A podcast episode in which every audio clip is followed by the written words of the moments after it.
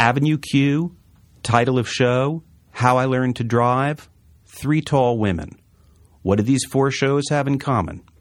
Give up? It's the Vineyard Theater in New York, where these shows and countless others have made their mark off Broadway before going on to success on Broadway, across the country, and around the world. Welcome to the American Theater Wing's Downstage Center. I'm Howard Sherman, Executive Director of the American Theater Wing, and we're joined today by the Vineyard Theater's longtime artistic director, Douglas Aibel. Hi, Doug. Hi, thanks for having me. I guess let's start with Avenue Q, which is drawing to a close after six plus successful years mm-hmm. on Broadway. When you first got involved and got the Vineyard involved in that project, do you have any anticipation of this kind of run? A- absolutely not. I mean, we loved the show. I I um, thought of it as a really interesting, charming, eccentric, anarchic kind of piece of off off Broadway theater. Uh, I, I, kind of reveled in its originality and its audacity. So uh, I didn't. I didn't see it. I, I, hoped very much, as with every show that I do, that it, that it would do well. But uh, no, I didn't. Uh, so it's been quite gratifying. And it was an interesting collaboration because there were commercial producers, mm-hmm. Kevin McCollum, Jeffrey Seller, mm-hmm. and Robin Goodman, who were already mm-hmm. attached to the show and had mm-hmm. actually been developing it. Mm-hmm. When it was done in your theater, it was a co production with the new group. Exactly. Tell me about how how that all came together. And, and I have to admit my own small piece, which was it had also workshopped at the O'Neill Center back when I was there. So that had even been part of the process. Yeah, I mean, I, I, I think it was the first of many musical theater ventures that I've gotten involved with of a, of a certain scale and grandeur in a difficult economic time where you know we're really looking to different kinds of models uh, to make uh, to greenlight a, a, a major work. And in this case, um, I had been approached uh, first by as friendly with a lot of the parties that you're talking about. I, I knew Scott Elliott at um, New Group and Robin Goodman quite well, and the other producers. And uh, the commercial producers approached me uh, with the first draft of the show and a score, and um, I really responded to it and really wanted uh, to do it. And then uh, I had heard uh, that New Group was interested as well in doing it, and when we put the budget together for the show, we you know thought, well, let's let's try to find an interesting model where we can collaborate with a group of people and make this happen in the season that we wanted to happen, uh, and not have to spend you know five years uh,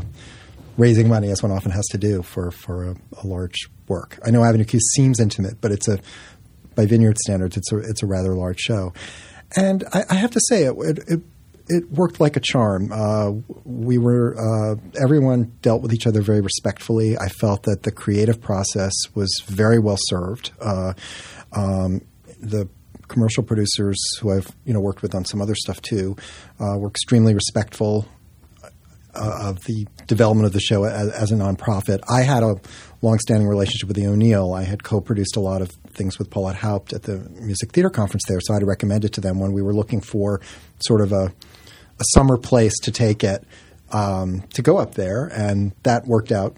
You know, before the vineyard production, so it was it was kind of like a lot of you know, it's not a it's not a huge community of people in New York who are very devoted to developing new musicals. They're they're some of the same parties, and and uh, I, I, think we all know each other and respect each other, and sometimes you just all have to gather together and and and, and make a project happen it was really interesting. I remember very clearly once the show was a success at the Vineyard, there were a lot of people running around saying, they're moving this. This doesn't belong mm-hmm. on Broadway. How can you do it on Broadway? How, you know, the puppets are going to have to get bigger. Can you do all of that?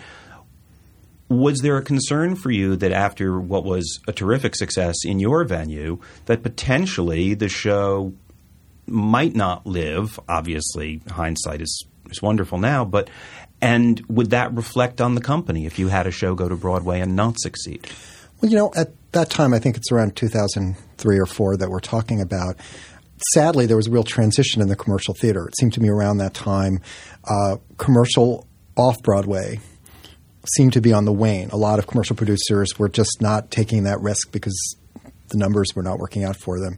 Um, in in earlier years, uh, most shows that would transfer from a nonprofit theater like the Vineyard would go off Broadway. The shows that you mentioned, Three Tall Women, um, How I Learned to Drive, Lady Day was another one, Goblin Market. We, we had four that moved on to commercial productions off Broadway. But around that time, it was becoming more difficult, uh, particularly with a musical. And the theater that the producers uh, decided to go into was, you know, very modest size. In fact, I, I believe I may be wrong that the actual proportions of the Vineyard stage were wider than the John Golden. They had to shrink. They had to shrink the basic unit of the set down a little Wow. bit. Um, and um, so it, it was a very very cozy fit. You know, I think if it had moved into Radio City Music Hall, it would have been a different story. And you know, I really credit um, you know our partners on this show because they had a I think a, a vision that it would work, and it was also you know. A, a time in America was, uh, you know, let's just say fairly early in the Bush years and uh, war beginning. And I think, you know, uh, the public was ready for, for something that's refreshing, and it and it just clicked. What about title of show? A Mm-hmm. more recent transfer. Again, as you say, seemingly a show that in another era would have transferred to Mm-hmm. The Variety Arts or you know one of those kind of venues or West Side Arts, and and that very intimate show Mm-hmm. did move to Broadway.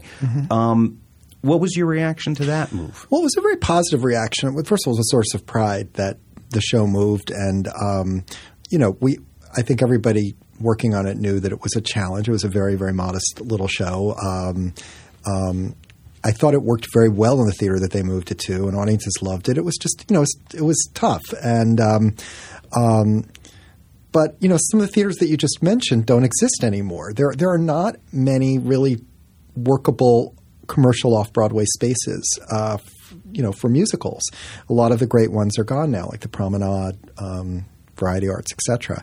So the options are fairly limited, and I think in this case, uh, the commercial producers, you know, and Kevin McCollum, who's the lead producer on it, uh, really had a dream of of taking it to Broadway, and um, um, you know, you can argue back and forth about. Uh, how the numbers worked out, et cetera. But for me, it was a thrilling experience. I mean, I loved seeing it there. It was a it was a great kick.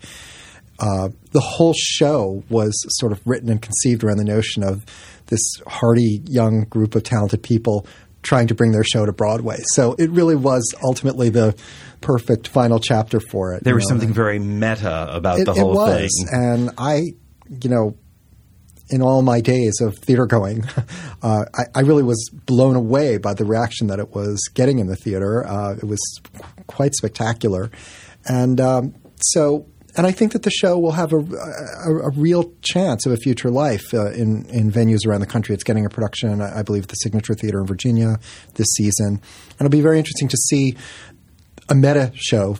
That I love that word. It's so bizarre, but um, you know, a show in which people are playing themselves and and making this move of having other actors portraying them. And I, I think it's going to have you know a significant future life. And I'm not sure that would have happened without the Broadway run because I think it, it elevated it. It's, I mean, I wor- wonder and worry that those guys are going to keep writing new pieces for the show about now we've gone to these regional theaters. Well, I, could- I believe they're already working on something new. That they, they, I mean, a new show, not a, Oh, not, not, not a. okay, so they, um, they've truly moved yeah. on now. But they really are, you know, they're just an enchanting group of people. And we did the show twice, actually, at our theater. We brought it back, and part of it was just um, their charm and spirit. It, it's it's it's not an act; it's them, and you, you just want to hang out backstage with them. And and uh, although every time you hang out with them, you then.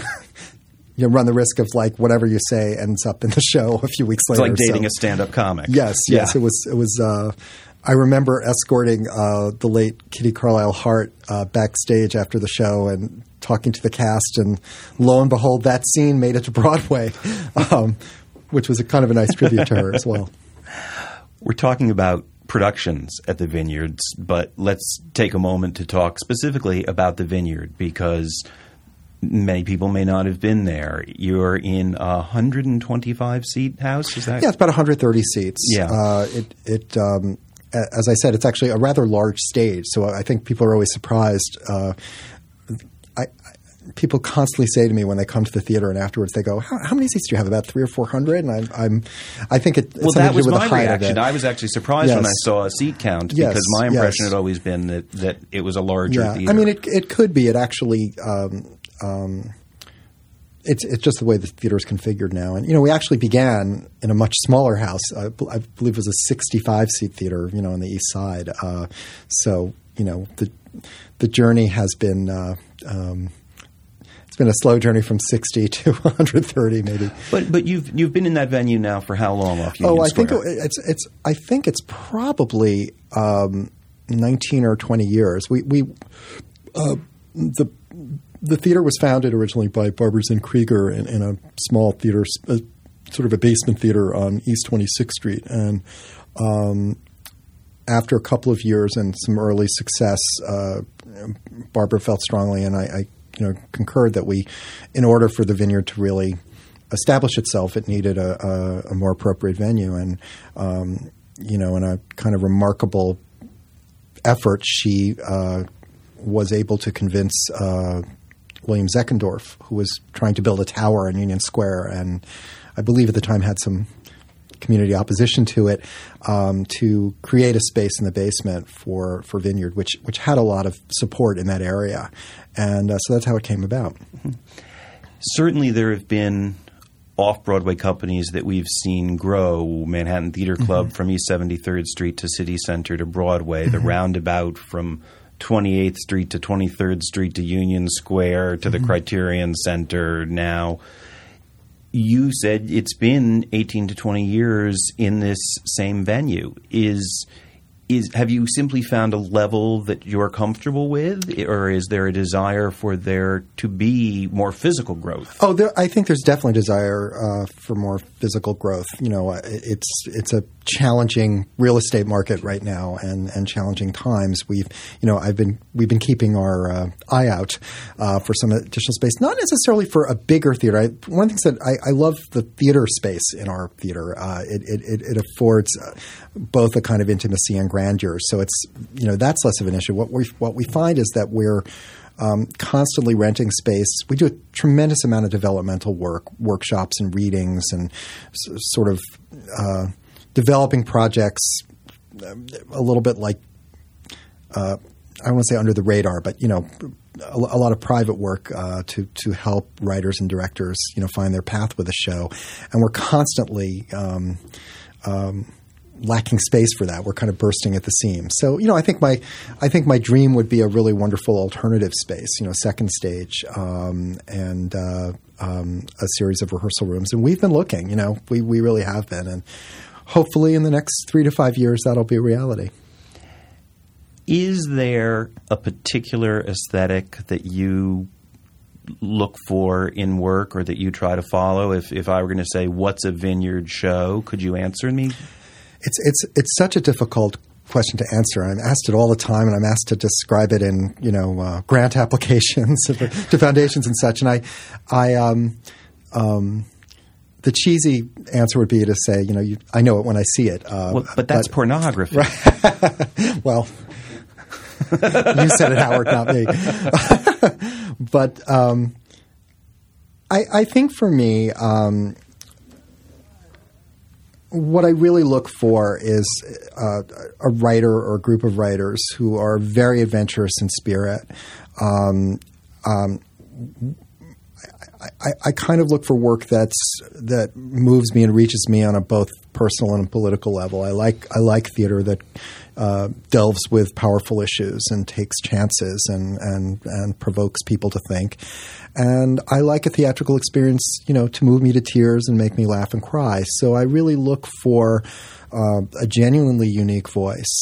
Um, I I um, and in the musical theater as well, I really, you know, I think it's it's such a wonderful playpen of the imagination. There's so many ways that you can sort of uh, move the boundaries of it and and invite artists in who maybe um, um, haven't played by the old rules about how to make a musical, let's say. Um, and um, so for me, it's really finding a distinctive voice and nurturing it, and and finding sort of the joy and fun in taking a project in its infancy, supporting it, nurturing it, and then taking a chance and really bringing it to life.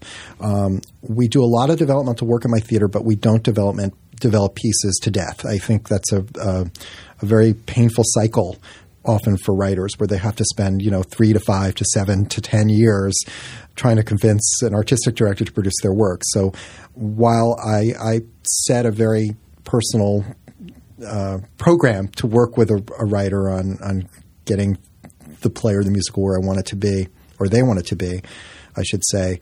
Um, I like to really set you know a year or two as a goal if I if I want to proceed with the show, so that we really we're we're not just about um, um, um, a cycle of pecking away at a project, but of really putting ourselves out there and, and putting it on the stage.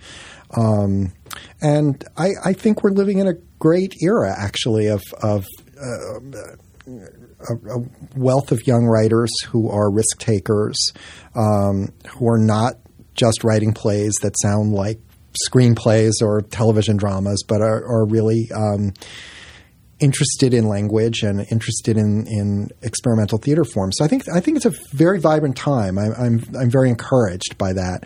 Um, I, when I said to you, I, I, I, know it when I see it. I, I, wasn't really being facetious. I think that for me. Um, it, it, strikes me as interesting. Just many people come to our theater a lot, and, and, some of them love our work. Some of them sometimes hate our work because it's, you know, admittedly, it's out there.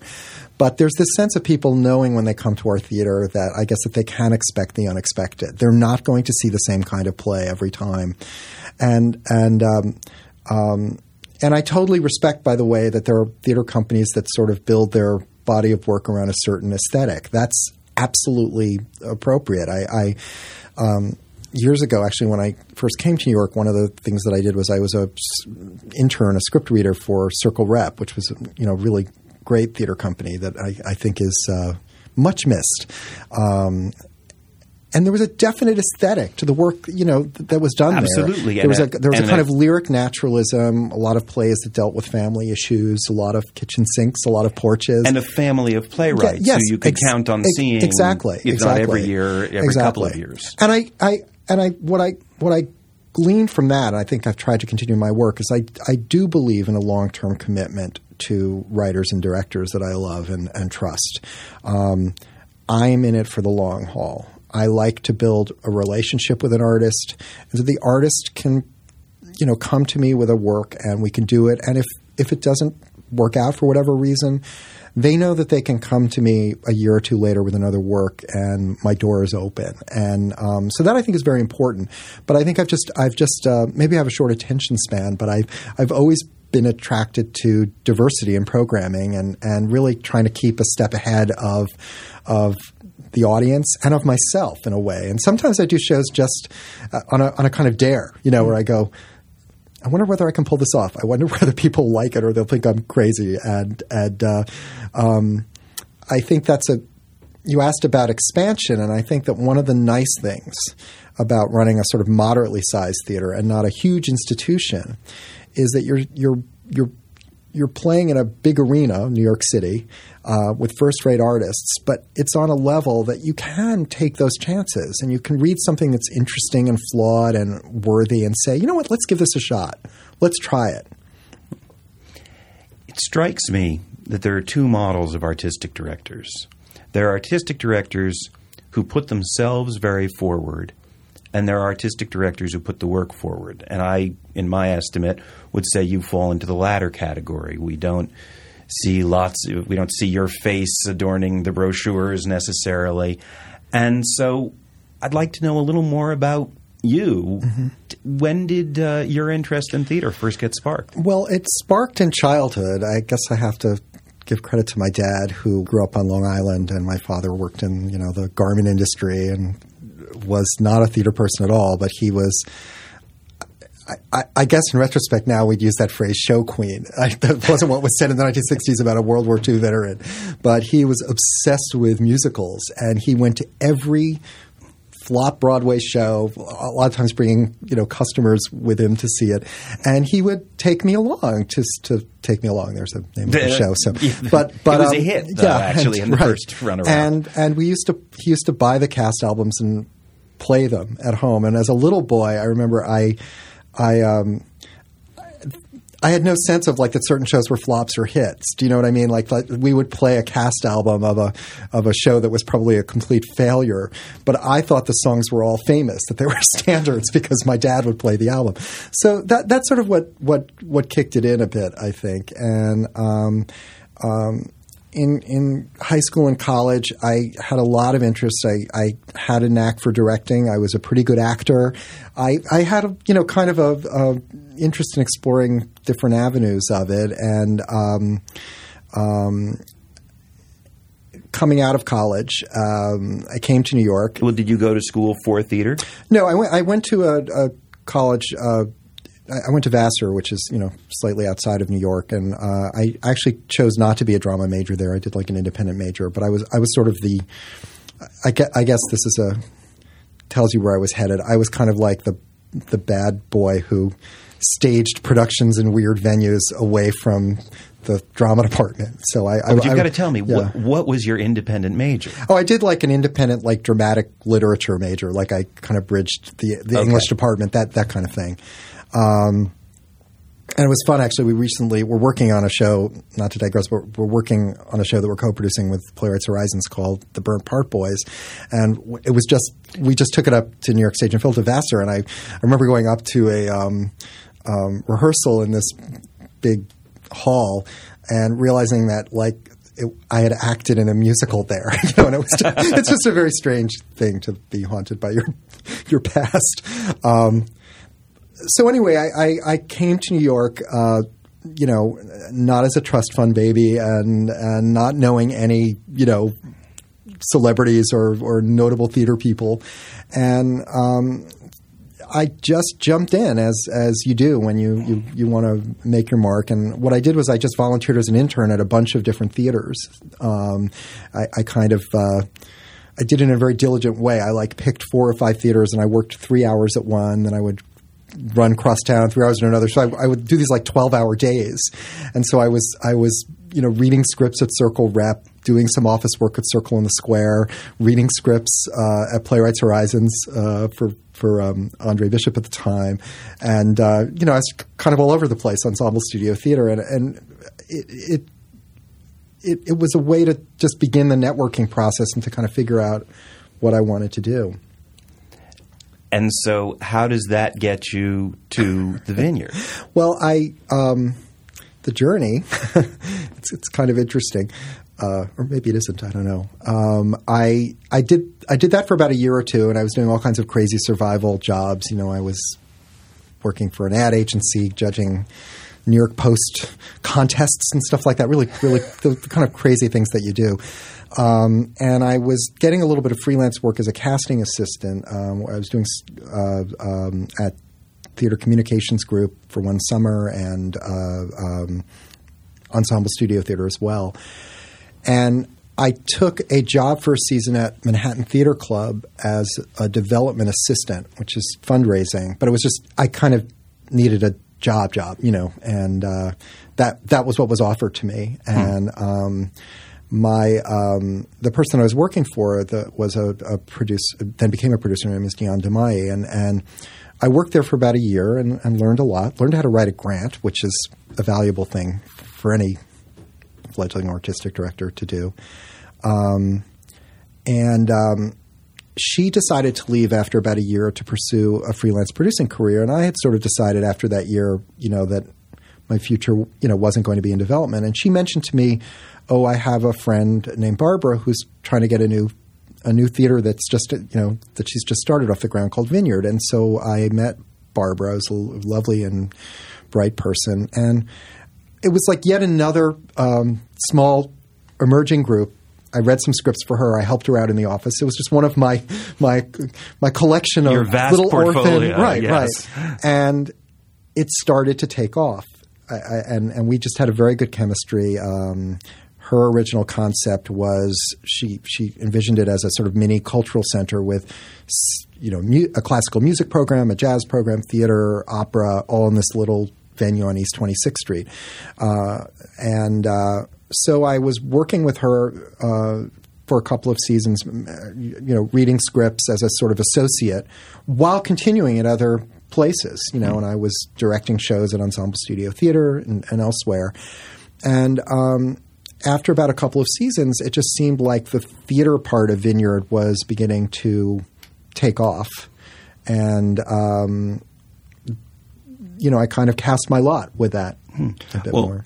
Fairly early in the theater's history, mm-hmm. Lady Day at Emerson's Right. Bar and Grill went on to Right. a, a strong and long Right. commercial run. So I imagine that was was the first big boost. Well, we, we, we kind of had And and when Goblin Market yeah, we was had a we had a same time. splash. I think it was like the second or third year, you know, that I I was working with Barbara. That these two really unusual and interesting music theater pieces both caught the public's eye and both transferred to. Uh, commercial runs, one at the Circle and Square and one at the West Side Theater, and that was really quite remarkable. We were really, I'm telling you, the, the budgets for those early shows were, you know, I won't say a dollar ninety eight, but they were they were extremely modest, and it was a tiny little showcase space. Um, so yeah, that it, it, it, it kind of kicked in. So at what point did you go from helping to being staff to being obviously this was Barbara's theater? Was she the Mm-hmm. person who ultimately said, "Look, you're now the artistic director"? Uh, it, it happened gradually. She actually originally she started at um, she was the artistic director for the first season or two, and then she reformulated a bit where she named four or five people artistic directors of each discipline. Like there was an artistic director for opera, for jazz, for chamber music. It, it sounds really lofty. It's amazing. It was this little tiny space, and uh, I can't remember which season that was, but that at that point she said to me, Doug, why don't you why don't you run the, the theater program, which was really just one or two shows a year, and I was still working at Ensemble Studio Theater at that time. Um, I was directing quite a bit there, and uh, so I said that'd be great, that'd be wonderful. Here I was, you know, twenty something, and and having that that title. She was still very much leading the organization, and. Um, it just it just gradually you know it, it became a really meaningful part of my life and uh, you know I followed it through.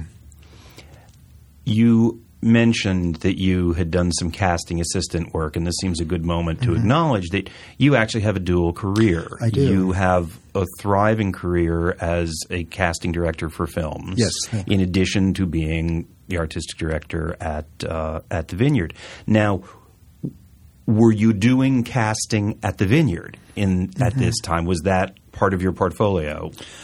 Well, I I um I would say that uh, my my first experience with casting was actually at um, as I mentioned TCG used to have in those days it was kind of wonderful.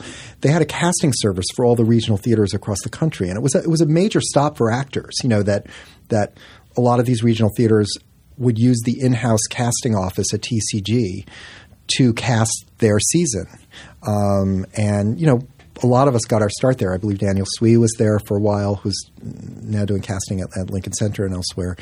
Um, so I, I think that was there where I was, you know, I, I had a summer gig there, you know, uh, assisting the casting director, and and I'd always had a knack for it. I'd always had a, a love of actors and a, you know, a, a feel for it, and um, I was doing a lot of, a little bit of freelance casting again partly to make a living. I was casting for a downtown theater at the time called uh, the Open Space, which a, a wonderful lady named Lynn Michaels, who's no longer with us, was running. And I was, uh, you know, doing doing freelance casting. I cast a couple of the early marathons at EST. The great thing at Ensemble Studio Theater at that time, it was a great like entry level place. You know, um, the late Curt Dempster would, you know, if he thought you were talented or special, he would like give you a title. You could be called producer or casting director, even though you were 20 years old and um, get to really cut your teeth. So uh, it was those kinds of places that I, you know, first got involved with it, and and actually it was a contact with John Shanley, who I had gotten to know at MTC. Um, believe it or not, when I worked at MTC, he was he was the house manager there. We've spoken and about that. yes, yes, and he showed me some of his early plays, and I directed. And Lynn never wanted to read them then. right, and and I I I directed an early one at EST, and and uh, you know got to know him, and then when I started working with Barbara at the Vineyard, um, John had a, a comedy called Rockaway that um, I talked Barbara into doing, and it was I think the first first show that I felt like I was creatively involved with at the Vineyard. and I guess John was impressed that you know we got this kind of great cast of old character actors in this little bitty theater. I think like Orson Bean was in it, and a couple of other people like that.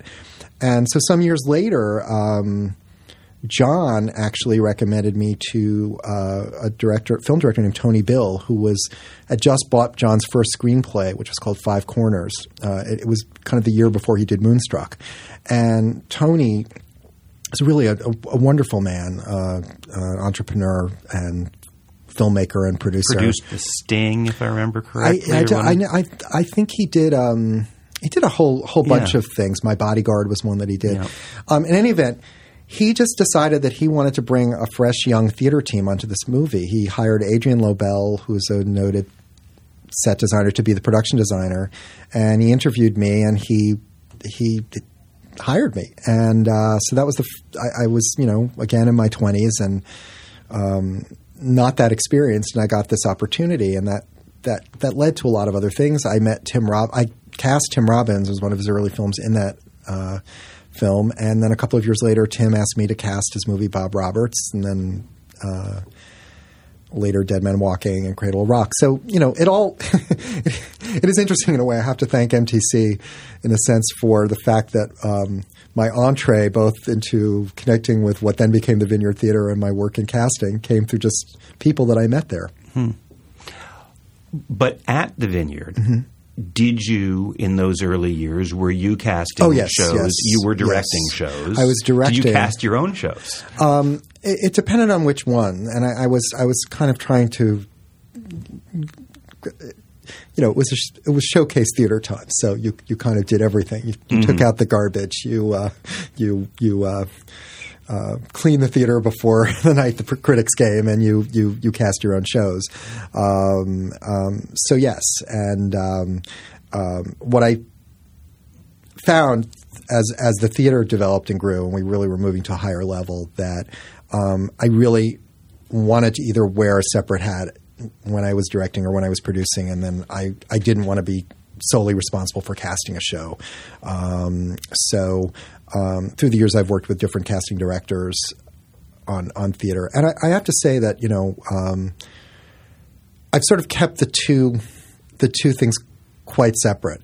In part because well, theater casting is really hard, especially in a tough economy, especially when you have a play filled with you know people who might you know normally would be in Los Angeles on a television series or, or so on and so forth. Um, so it's a real challenge, and um, I I. Uh, I've I've tried to kind of build a little bit of a wall between the two, but there's certainly a great deal of interaction. And part of my pleasure in working in film casting is if I can be an advocate for New York stage actors and really introduce them to a film director who may not know them and actually take a chance on really um, giving them the opportunity to to take on a major role. Hmm. Let's come back specifically to the Vineyard. Um, we talked a little bit. You were talking about Circle Rep and about the family that was there. Um, I don't think we've really touched yet on those particular writers that that you would consider part of the Vineyard family. I mean, I, I see Paula Vogel, Nicky Silver. Yeah. I mean, how did those relationships develop? Um, a lot and who did I miss? Right. Well, there's so there. It's it's a pretty large family. I also like I like to be an inclusive family. I I would add to my comment that I like to be in there for the long haul with the writer. That I also like to make a point at least every season to have a completely fresh newcomer given a main stage show at the Vineyard. I think that's very important. Um, we had this great joy last season of producing this kind of epic work called Wig Out by Tarell McCraney that Tina Landau directed. That was kind of an explosive and eccentric piece of work, and and uh, we had we had first uh, uh, met Tarell through the work that he was doing at Yale as a, as, an, as a as a student, and and so I think that part of the joy of of kind of building this family is that it's a diverse family, that it includes veterans, that it includes newcomers. Um, in addition, you know, like for every Paula Vogel, Nicky Silver, Jenny Schwartz, young writer that we we really liked and uh, did her play God's Ear. Um, Craig Lucas, we've done a number of his plays. Um, I also really like to explore giving an opportunity to artists or writers who may not have really thought of the theater as their home. I did a couple of works with Cornelius Eady, a, a poet um, who had a, a love for theater, and we did uh, two projects of his, including a piece called Brutal Imagination, um, which Diane Paulus directed, and recently a, a, kind of crazy musical that I really loved doing called The Slug Bearers of Kayrol Island by Ben Katchor, who's a cartoonist, and his composer was a very you know well known um, um, alternative rock kind of person, and we're kind of outside of the the boundaries of like traditional theater. So I think there is a really warm sense of community at our theater, and people feel you know supported, hopefully, and loved, and and encouraged to come back. But I like to keep, in a way, like um, um, the door open at all times, so that it's a it's a um, it's a it's a kind of rich mix of young and old, and and uh, new and established.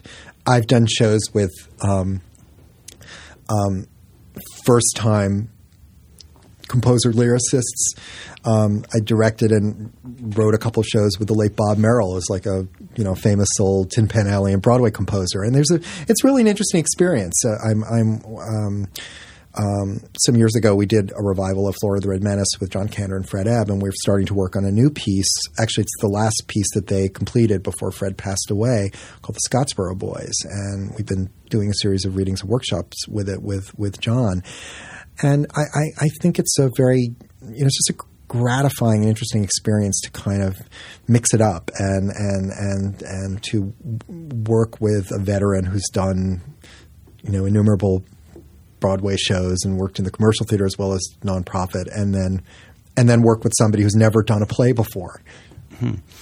But presumably, or or many people will make the assumption at least, with a 125 seat theater, when you go to some of these veterans, do you have to do a sell job? Certainly now into your history, maybe not, but do you have to convince them to come and work in a space that if they were from the heyday of, right. of the classic Broadway musical, right. it's it's a really different scale. I, I, I think um, to a certain extent, but you know, it's a really nice space. and I think people people like the space. I mean, that that that that has made it a real plus, and hopefully after numerous, you know, many years of, of us being on the map and doing work, um, you know, we're not, I, I, never like to toot our own horn, but I feel like you know we've developed a reputation, hopefully, as a really good place to work with a, a smart and supportive staff and and a, and a loving spirit. It's not a theater with a lot of money, but it's a, a theater. I'd like to think of a theater with a really great heart, and um,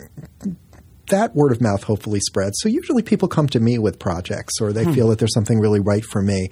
I've never been too good at, at, you know, pitching ourselves, you know, particularly I think what we've seen in the last few years in the nonprofit theater, and I think this is a, a positive thing, I'm not attacking it, but to a much greater extent, a lot of the larger institutions have created sort of smaller developmental wings for their work. Uh, Lincoln Center has a you know LCT three right, Lincoln Center, the Roundabout, Roundabout Underground, exactly. Sure. Uh, Manhattan Theater Club is doing a lot, you know, a, a lot of programming. This is all good. I think it's great for young writers. So hallelujah. But it means that a lot of times there is a lot more competition where a, a, young emerging writer who there's a good buzz about and has the right agent will, you know, will, you know, maybe the, the agent will call you and say, this is a wonderful new play by somebody, you know, just out of grad school, but I have offers from three other bigger theaters to do it next month. So what do you say? and my feeling is, you know, I can't compete with that. And I also feel like they're just, you know, I, I guess I just believe in karma and I feel like the right project has to come along that I'm fired up about and I have a passion about, and the writer is excited about working with me. So um, um, we've been blessed in a way. I know I'm sounding kind of Pollyannish about this, but we really we we really feel like by and large, you know, the the the right project has come at the right time with us. Hmm. Having directed, having acted, doing the casting work, you having cleaned the theater. um, how do you personally, how involved are you with the artists and how directly involved are you on each show? I, am I'm, I'm quite involved. Um, um, I don't try to be overly involved, but I I'm very very hands on. Um, I think one of the reasons why you know I, I started out you know look you know exploring the idea of a freelance career in directing, and I you know I did pretty well as a director. I think as the film work took off, that and running the theater just made it impossible for me to juggle all these all these things, and I I I began to find with certain theater directors that I loved and respected, and who liked and respected me, that um, I was able to bring my own creativity and my own whatever gifts that I have, if any, you know, to the process and working with them. I'm a very result oriented person, so I, I, I, feel like I always found as a director that my my greatest skills were when the show was put together and we were like teching it and previewing it, and I could put my finger on what was right or wrong with you know a, a light cue or a performance or a or a piece of scenery, and um, so I've I've usually chosen directors who are fierce and independent, but who really want the interaction from me, and I and I give it, you know, and and um, I've, I, as I said, I've been blessed through the years with directors like Mark Brokaw, Tina Landau, the late Andre Ernotte, who was just a brilliant director who I miss very much. Who, you know, we just we just had a really lovely interaction, and and for me, that's part of the fun too of of nurturing a show from the get go and making the right choices with it, making the wrong choices with it sometimes, and um, you know, really being around. Uh, I I I kind of throw my heart and soul into a new show when it's in development, when it's in previews. I'm there at all the previews. Once the show opens, I, I kind of have to say my farewell to it. It's I know it, it, it, seems strange, but it's almost like your child is graduated from school and it, it has to you know take its own steps by itself. And it's not that I lose interest in it but in a way I have to move on to the next thing once it's once it's launched. Question I wish I could ask every artistic director. Is there in all of the years of the shows you've done a show you would like to do again and why? Yeah I think there there are a couple. Um, well occasionally you do a show that you just feel like you didn't do the play justice. I won't. I won't name a play, but I have to say that you know, hopefully. See, I keep hoping someone will finally answer that question. Hopefully, one's track record, you know, um, you know, you, you, do a pretty good job of like mm-hmm. not torturing a play, but but actually making it better. But you know, occasionally, theater is very ephemeral, and it's it's all about alchemy, and just sometimes it doesn't come together. Sometimes there's just a, a, a show that you fall in love with, and that um, is well enough received, but you don't feel fully got the attention. Uh, um, a show that I really adored uh, that Polly Pen wrote, uh, Andre, Andre Ernotte directed, called Christina Alberta's Father. It was based on an H.G. Wells novel, and it was a mad, eccentric journey about a, a laundryman in in you know the 1900s or turn of the century. Who, uh, actually, it was 1912. Who uh, goes mad and moves to London believing that he's the reincarnation of a Sumerian king, and and it's sort of like a Don Quixote story about a little man who tries to uh, uh, develop followers, you know, hmm. and uh, it, it, was a, a, very bittersweet and lovely show. I just I just loved it, and it, it did well enough. It, it, it was it was well received. It, maybe it wasn't Broadway fare, but um, I think it had some very important a very important message and a, a, a, lot of important things to say, and it's it's one that I I, I would love to do a, again. You know, sometimes you just we recently had a 25th anniversary, and um, we did a couple of reunion readings of of shows that had done well, and, and that's always really fun. We did a reunion reading of the original cast of Goblin Market, and and uh, which was spectacular, and uh, uh, a reunion of reading of Nicky Silver's play Raised in Captivity, which which which went really well. Um, but I'm always torn about that kind of thing because I really like to work on new things, and um, it's it's hard to go back home. And sometimes when a a journey is a gratifying one, you don't want to try to like relive it, and then it it you know it doesn't live up to what it what it was. I'm much happier when like a play that we develop then gets productions elsewhere, and you can look at it with a different group of people doing it. Hmm. Are there particular projects that are in development now? You mentioned the Kander and Ebb show. Certainly, you have your upcoming right. 09 10 season. But are there things that are on the horizon at, at the Vineyard? Yeah. Well, I mean, the, the, the, the, we're, we're kind of busily putting you know the next year together. It's uh, um, we're working on a new play with Adam Rapp uh, called The Metal Children, which we, we actually did like a developmental lab of about a year ago. Very timely and I think provocative play. I should stop that word provocative. It comes out of my mouth all the time, and I always feel like I'm sounding like a you know publicity brochure. Uh, but it really is a provocative play, I have to say. Um, and um, working with Kander and Ebb on, on, I shouldn't say working with Kander and Ebb, but in a sense, I feel like he's around. It's crazy. Mm-hmm. Um, um his, presence is, is, is, is, in the room. And that's been a, a wonderful experience. Um, when we did the revival of Flora the Red Menace, was again one of an early show that I did. Um, I think it was actually uh, Scott Ellison, and Susan Stroman's first directing and choreographing job in New York, and it was a sort of revisitation of, of a show of Kander and Ebb's that had failed on Broadway years before. And um, here it is, you know, 20 years later, and a lot of that group is together again, and also the book writer David Thompson, and uh, it's been it's been really joyous and fun. And I think it's a I, I think it's a very powerful and interesting piece of theater. Um, you made a comment earlier that you tried to keep the your your your film world and your theater world separate, though you're always advocating for theater actors to be taken up and, and seen by film directors. Is that a two way street? Does it give you the opportunity to attract or or uh, proselytize for mm-hmm. theater among people who may be primarily film oriented? Oh, abs- absolutely. And I think it's I think the I think the two universes.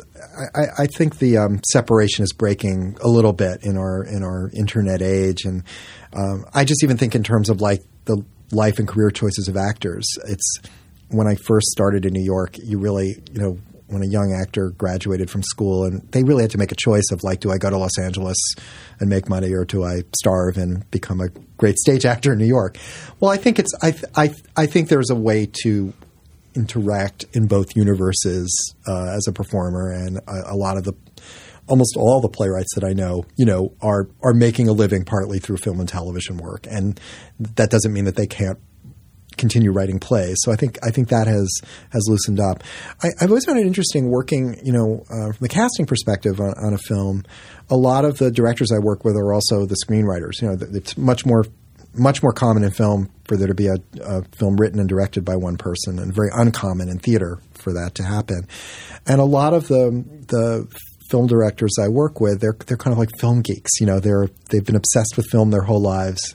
I guess I guess there's the phrase film geek and theater and show queen. yeah, it's kind of a mean uh, phrasing. Um, and uh, they're fascinated by theater. They don't get it. They just think it's so. I mean, I, I like when I talk to the directors about what I do, they're just, um, for instance, um, a lot of what I, do, what I do in film casting because I'm because of my theater background, um, I read with all the actors who audition for film and put them on tape for the actors to see. And a lot of times I have to coach, you know, work with the actors on a difficult scene and and and rehearse a bit.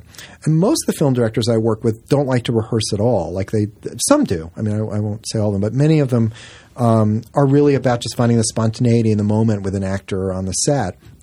It's, they're just they're just fascinated, slightly weirded out, and amazed that like theater directors spend five weeks in a room with a group of actors, you know, f- discovering the truth of a moment or a line. They're they're it's it's a bit alien to them. A lot of them, you know, have just ex- expressed interest and wanted to like sit in and see what that's what that's about. You know, so in a, in a way, it is they're like they're related art forms, and there's definitely a lot of the films I work on are indies, and you know are are, are are, are not huge studio movies. So there's it's there's sort of an off Broadway spirit to it, and yet they they they see it as this like interesting alien thing that hmm. they they're intrigued by and don't really understand. So I guess hopefully I can try to bridge that. A lot of times it's just my, about my inviting them to see the uh, to see the shows.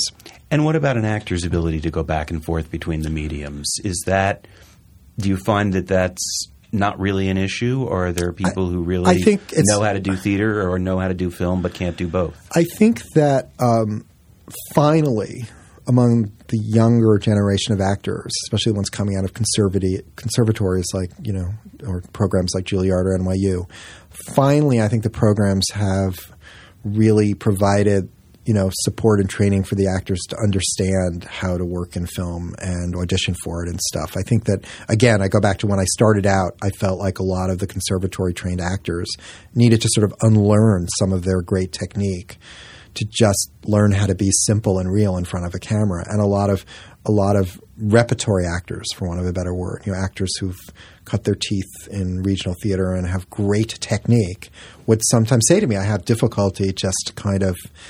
bringing it down, for want of a better phrase, for the camera. I think that's getting better, and I think and I think and I think what has also helped, frankly, is that uh, there's been a lot more television production in New York, all the Law and Order franchise shows. So a lot of veteran actors who aren't really film actors have you just have that opportunity uh, to play lawyers and judges and criminals and victims on these shows, and you know have in a sense sometimes at a at a late age, advanced age, have sort of figured out how to how to work in front of the camera, which is its own particular skill. Before we wrap up, we sort of started with the growth of the vineyard and even new opportunities for the vineyard. But um, are there other things you hope for for the vineyard? Are there things you'd like to see happening there five, ten years down the line? For the vineyard or just the overall for the vineyard community.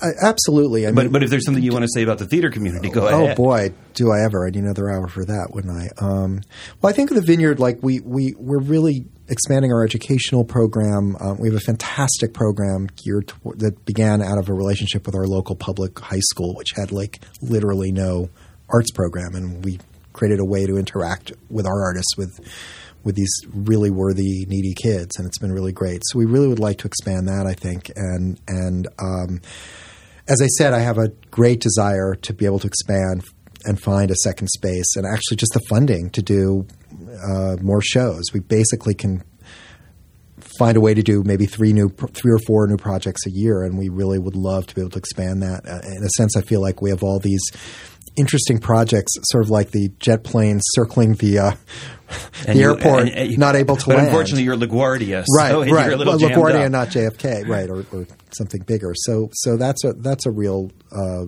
a, a, real desire, um, and I think you know, I guess I guess um, I think there are incredible opportunities. Uh, for us and for other theaters with the new technology and with the internet and with all you know all all of the various means of communication that have just exploded in the last few years. But with it has also become a real challenge. You know, we haven't talked about we haven't used that word critics in this conversation, and I you know which is fine, but. Um, something that I've seen in, in, recent years, I think, has been very challenging. Is is with the rise of uh, uh, blogs and chat rooms and that sort of thing. Um, I'm finding more and more that it's very challenging to develop a new piece in New York. Where 10 or 15 years ago, you could do a reading of a new player musical, you could have a Rocky preview period, and every show pretty much has a Rocky preview period.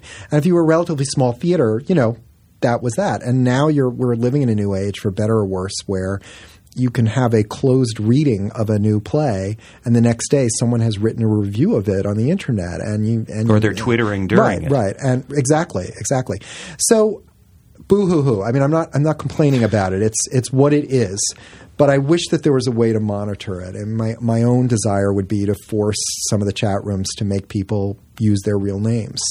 I think you get a lot more honesty if somebody actually, if they had something to say about something, said who they were. Um, um, and uh, there's a wonderful moment in the title of show, I think, where they they read one of the a vicious attack on their show in development. It's signed like Sweeney Lover 12 or something like that.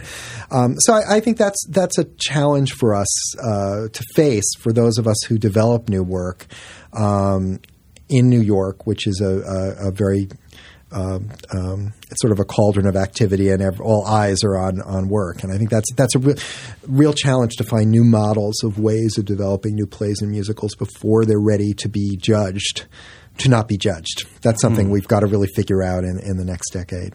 Wow, you know, you almost feel like you have to go into witness protection to well, you, you maybe need to get far away from New York.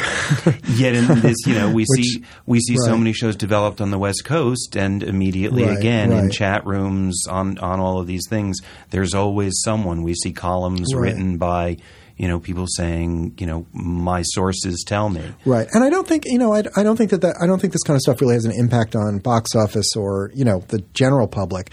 Uh, sadly, sometimes it just has an impact on the artists working on a show, you know, because they're human, mm-hmm. and it's it's tough. And they to, can't help themselves; tough, they um, see this stuff. Um, you know, my my it, it's tough to have an experience where you know somebody is saying something about you and not saying who they are before you've even had your your your first run through. Um, and I, I, I I've heard this a lot from some of my fellow artistic directors, and I think it's um, um, it's not something so much to whine about as I think to really think about. You know, to think about. I mean, there's like etiquette about all of this that we haven't figured out, even to the point of like a generation of kids, you know, who think they should be yelling really loudly into their cell phones during a movie. No, mm-hmm. it's not their fault. Nobody's there. There have been no rule set for this. It just all sort of evolved over the last decade. So we have to figure it out. So that's that's when you said was I ask when I was I asking you about all of theater. That's that's your wish for theater at large. Well, that's only one. I have, I have a lot more wishes. Well, but, give, give, us but, a couple more. You know, um, um, I guess I, I, guess I'm really hopeful about the future of theater. We, we always talk about you know um, the financial challenges and all of that, and yet I still feel that, um, particularly in a in a in a in a Facebook, Twitter, uh, uh, computer age, that there is something that people still hunger for in sharing the community of experience, especially if there's a really powerful issue. And a very moving experience um, a few years ago uh, where we hosted. There was a sort of controversy where a Connecticut high school um, was banned from putting on their play about the Iraq War, and a couple of theaters, the Public, Vineyard, and and I think it was Culture Project, decided to give them our stages so that their work could be held.